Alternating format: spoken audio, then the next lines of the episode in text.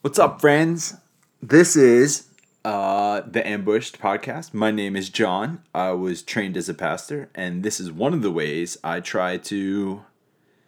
Well, I guess in some sense, you could see these as somewhat sermons, but I'm trying to do these in such a way that they kind of cover topics that you can't really talk about as easily because we go into some other territories than is usually talked about from pulpit setting. But either way, it doesn't really matter because I'm glad that you're listening. Thank you for checking this out.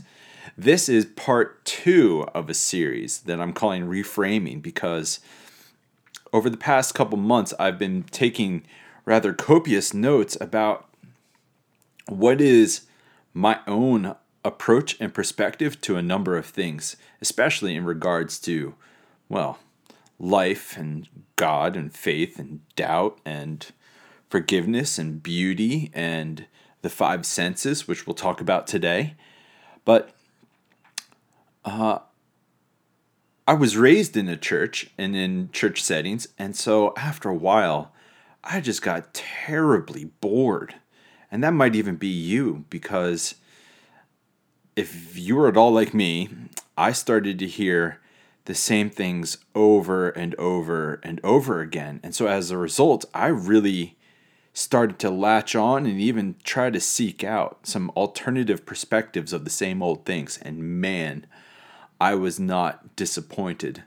So this one, we're going to call it uh, Bonaventure Said the Journey is Good. That's the title for this one.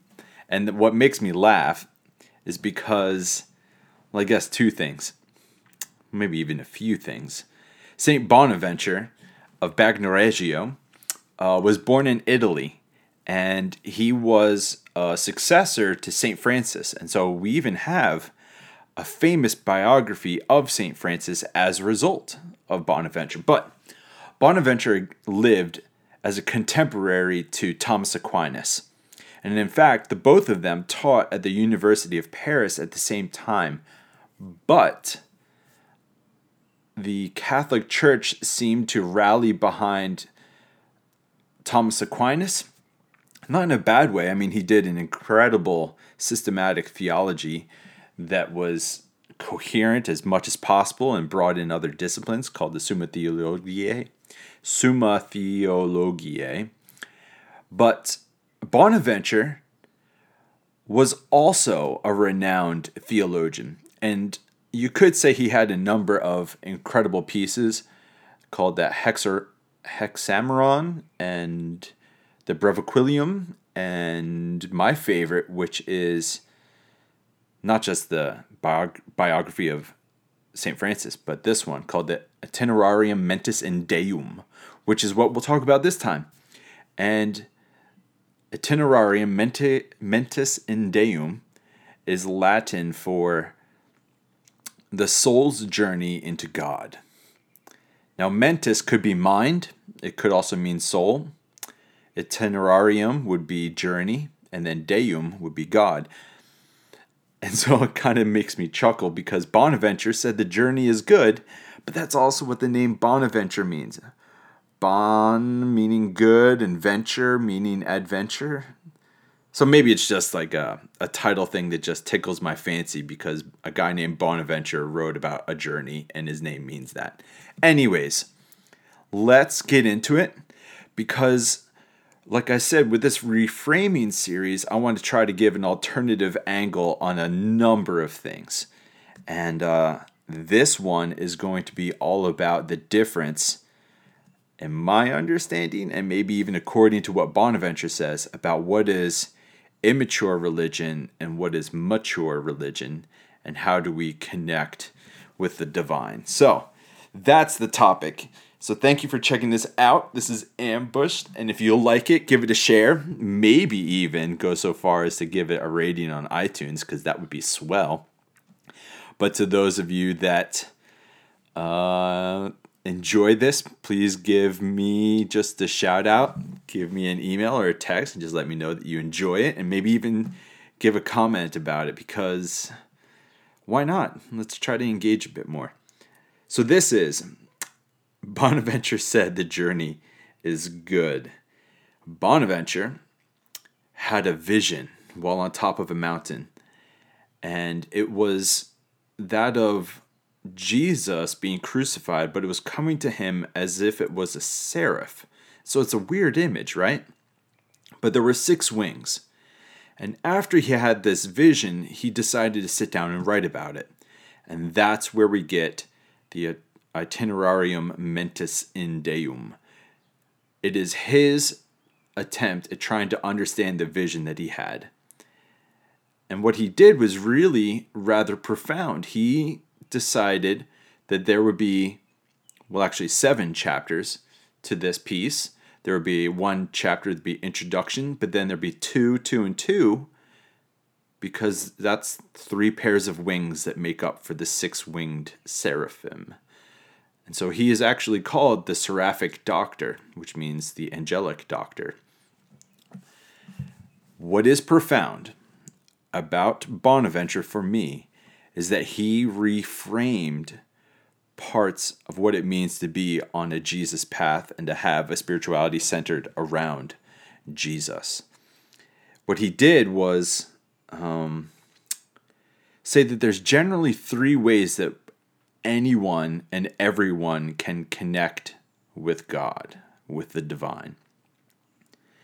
And the first one is the movement out to physical things and the natural world around us. The second would be the movement inward when we examine our own interior life. And if you want to use the word soul, go right ahead. And then the third would be the movement up as we contemplate higher things and maybe even suspend our mental faculties and learn to sit in mystery and just be present to the divine mystery that's in front of us and behind us and within us and everywhere around us. But here's the thing Bonaventure, I think, really latched on to some really profound things because in the soul's journey into God, he doesn't talk about obedience, at least not in the sense that it seems modern Protestants do, especially of the more conservative bend. Not that being conservative is bad, but the mistake is thinking that our obedience brings us to God when in reality, according to Bonaventure, absolutely everything in the organized cosmos is pointing us back to the divine. That's a very different thing. And so the idolatry or the overemphasis or the overvaluing of obedience is the exact mistake of the older brother in Luke 15 where there's a parable that Jesus tells of two brothers that both were disconnected from the Father, not because of anything they necessarily did, but because of how they understood the Father. And so that changes everything. Because the younger son runs off and squanders everything, and he thinks that separates him from God. And then the other one does everything right, and he thinks he's separate from God in his own way. But really, the crux of the entire parable might be at the very end when Luke 15, was that verse 31? Has the father figure say to both of his lost sons, well, actually, to the older one, You are always with me, and all that is mine is yours. That despite their rebellion and their furious obedience, they always were one with the Father. So that really changes everything. We've got to stop and rethink this. And it's fascinating because for Bonaventure, he was still of the medieval mindset, which was rather influenced by a guy named Plato. And Plato said that everything came forth from the divine and will return to the divine. And Bonaventure somewhat agreed with that, but he found that excuse me, that principle showing up in the Old as well as the New Testaments. When it says that God is the Alpha and the Omega, Bonaventure talks about God being a circle often, meaning that the Alpha and the Omega are both there. And in fact, the Alpha and the Omega are the same thing because if you start a circle, you finish a circle right back where you started.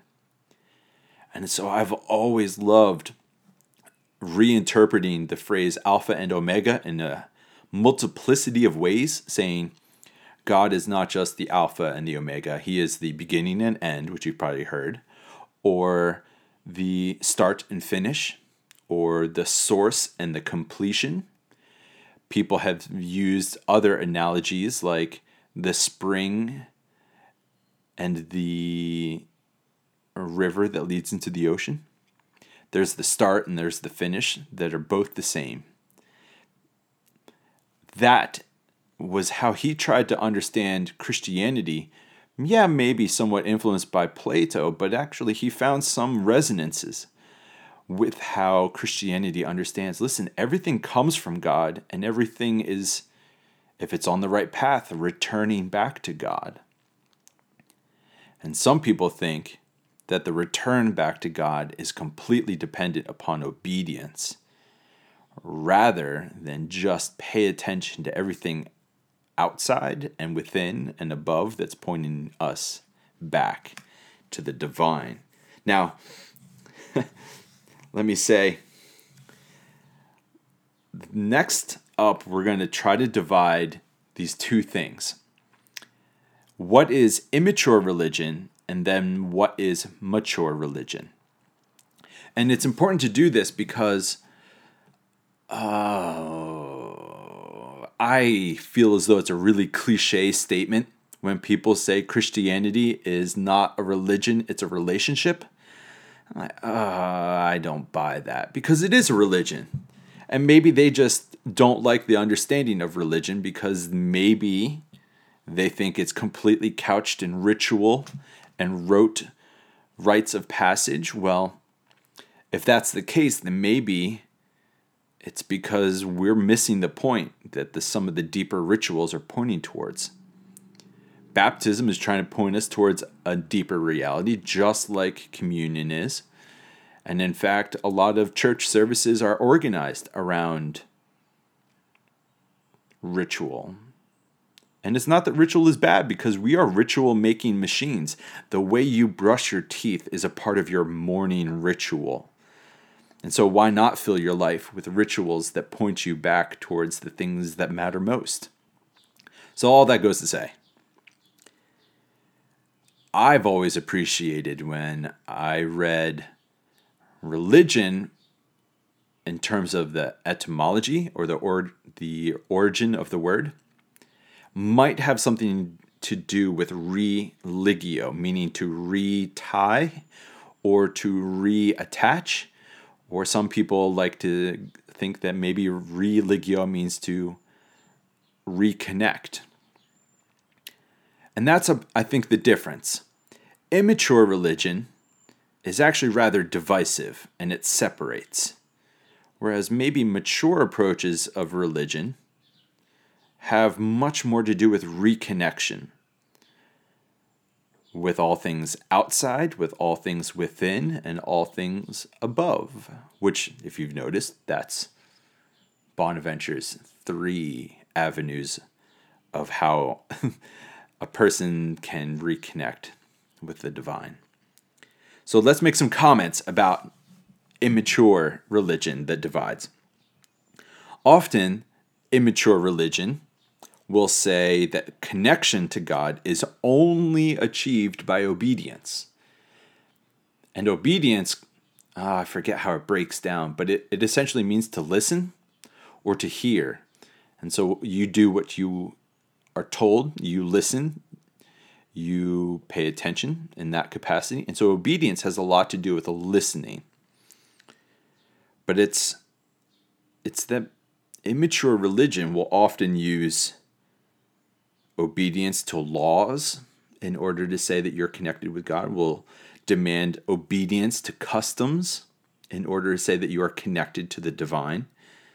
So for laws, that could be you've got to do what the church says, or else you won't be connected to God, or you have to do what the state says. And I, I actually mean the government because sometimes religion and empire get so entwined that sometimes people say you are disconnected from God if you don't do what your government tells you to do. Like, whoa, that's a very immature and unhealthy understanding of religion.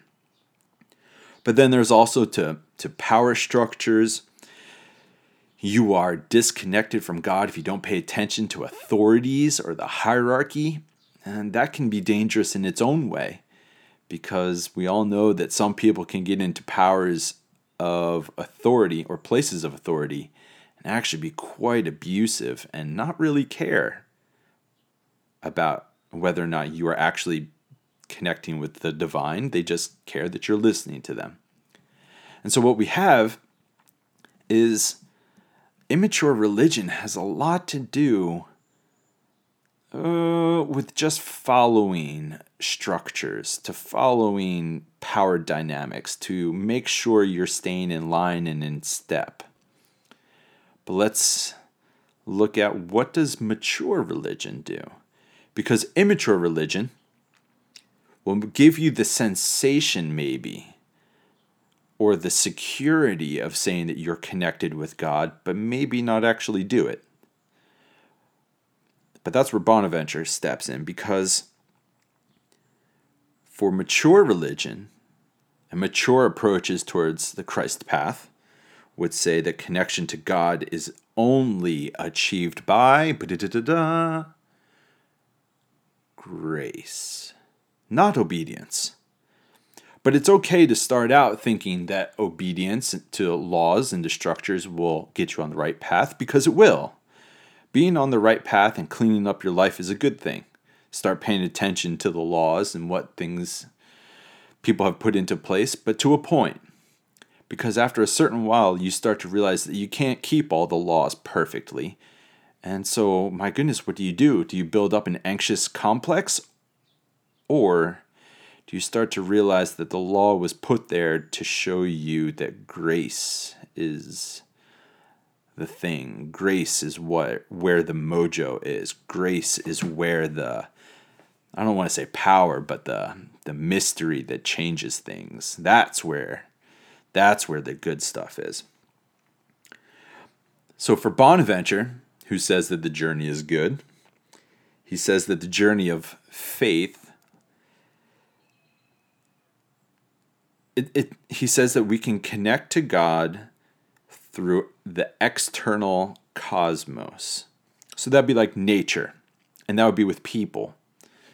And some approaches of religion would rather discredit nature and other people.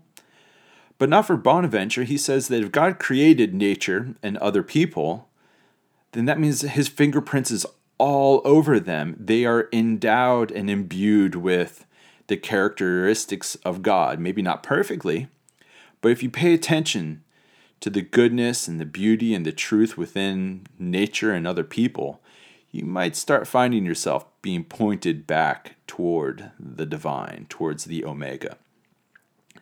But then he also does something profound. As Bonaventure not just says the external world, or I would say cosmos, but the internal world, or I would say the internal cosmos, your soul. Whatever you understand that to mean, soul is just the, the thing that's within you that honestly can feel like an expanding universe with stars and constellations. I mean, it's majestically beautiful, but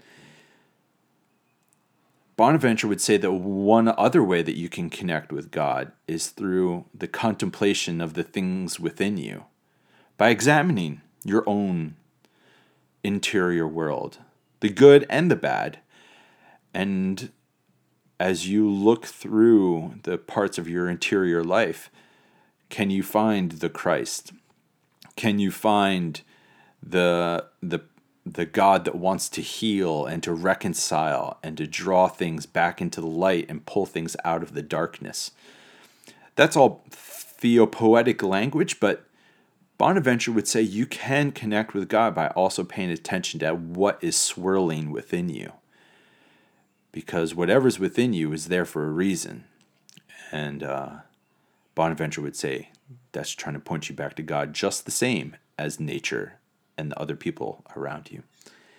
And then finally, uh, the contemplation of things above, meaning if you can't connect with God through the natural world or through visiting with people who show you un- incredible amounts of grace or love, then maybe, and if you can also connect with God through the contemplation of your own interior world, then maybe there's a chance that it would be best for you to just start thinking up towards some of the most lofty things. Like, have you ever sat down and consciously just tried to think out the the topics of mercy, let's say?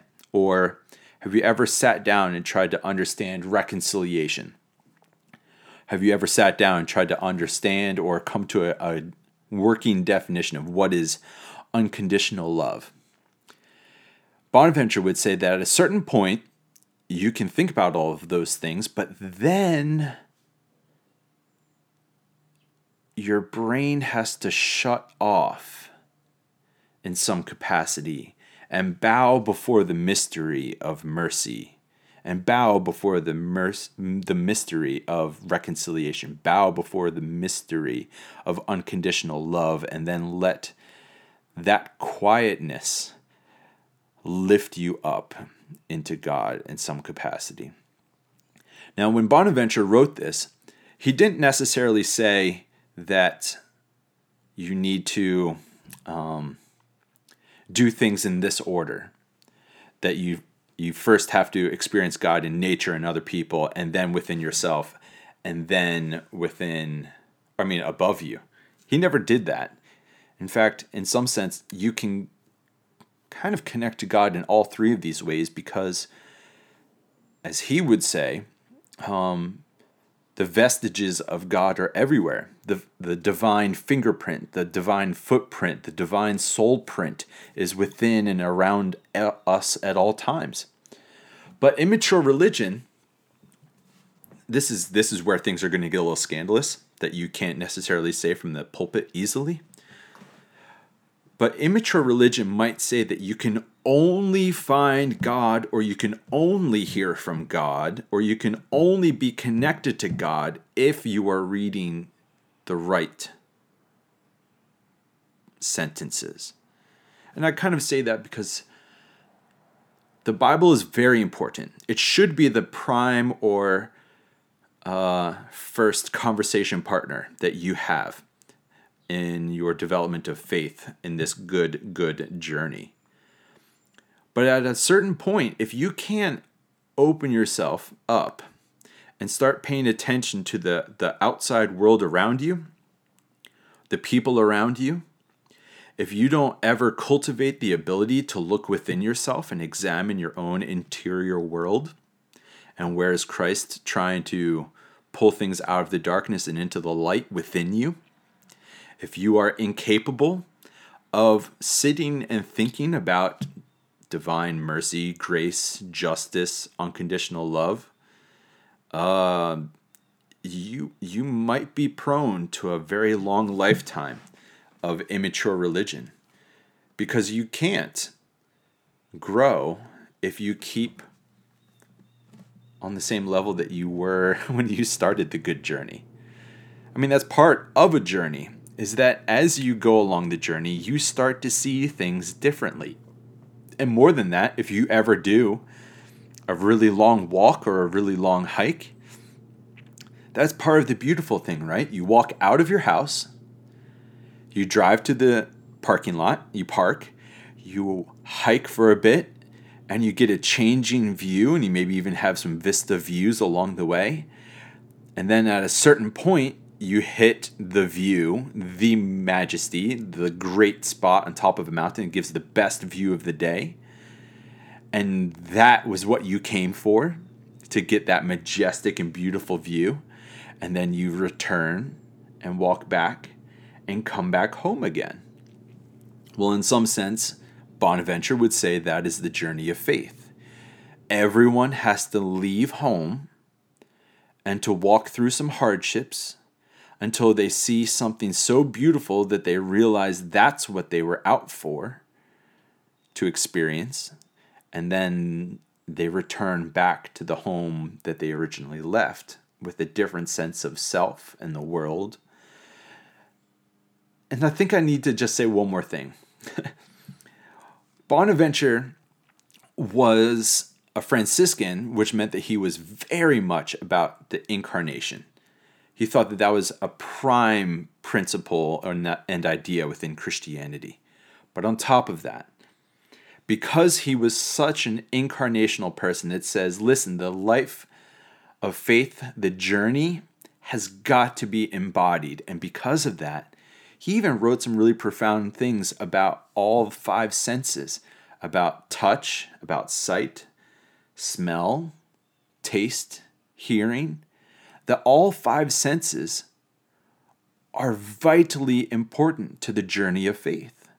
Because unless you activate all five senses, God could be speaking to you, or God could be using anything in the external or interior world to point you back to Him.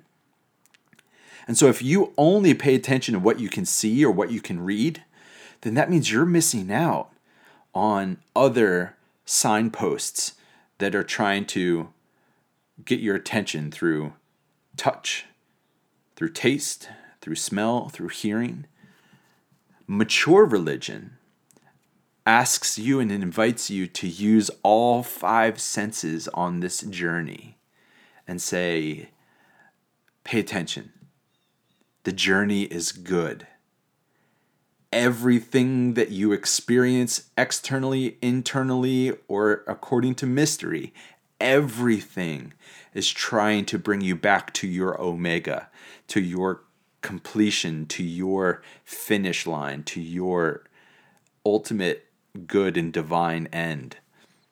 This is why Bonaventure said that the journey is good because this is the journey that everyone is on, and if they're on the right path, if they are conscious to it, if they're open to it, people will find their way back home. And, and I really do like this line we're all just trying to walk one another home.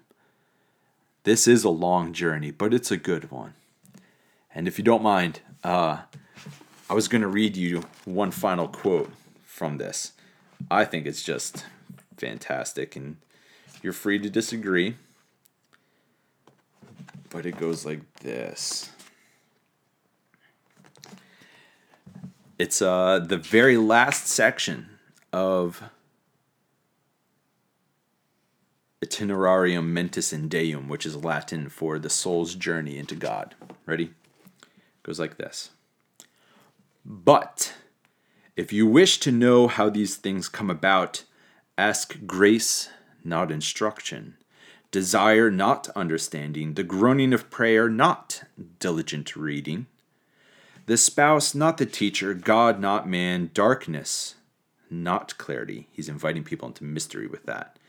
Not light, but the fire itself that totally inflames and carries us into God by ecstatic unctions and burning affections. This fire is God, and his furnace is in Jerusalem, and Christ enkindles it in the heat of his burning passion, which only he truly perceives who says, My soul chooses hanging, and my bones death. Whoever loves this death can see God. Because it is true beyond doubt that man will not live, will not see me and live. This is where it gets good. Let us then die and enter into the darkness. That means mystery. Let us impose silence upon our cares, our desires, and our imaginings. With, with Christ crucified, let us pass out of this world to the Father, so that when the Father is shown to us, we may say with Philip, It is enough for us. Let us hear with Paul, My grace is sufficient for you. Let us rejoice with David, saying, My flesh and my heart have grown faint. You are the God of my heart, and the God that is, and the God that is my portion forever. Blessed be the Lord forever. And all the people will say, Let it be, let it be. Amen. Wherever you find yourself on this path, it's okay to say, at least up front, obedience is important. But, and this is the scandal obedience isn't the important thing the whole way through. What is, is the grace that says when your obedience falls short, it's okay. Because everything in the world, everything within you, and all of the lofty ideas you could ever fill your head with are all trying to point you back home. And so never try to say to yourself, I can earn or I can lose connection with the divine because Jesus said from his very own mouth, he puts in the mouth of the God figure in the parable of the prodigal son, You are always with me, and all that is mine is already yours. May you, the listener, find yourself comforted by the fact that grace accompanies you along this path. May you see that the journey of faith is good through and through, and may you find comfort that even though you might have left the Alpha, everything around you is trying to point you back towards He who is your Omega. And that's how we understand that God is a circle, as Bonaventure would say. So may this guide your steps. May this cause you to reframe how you understand this journey. And so may grace and peace be with you.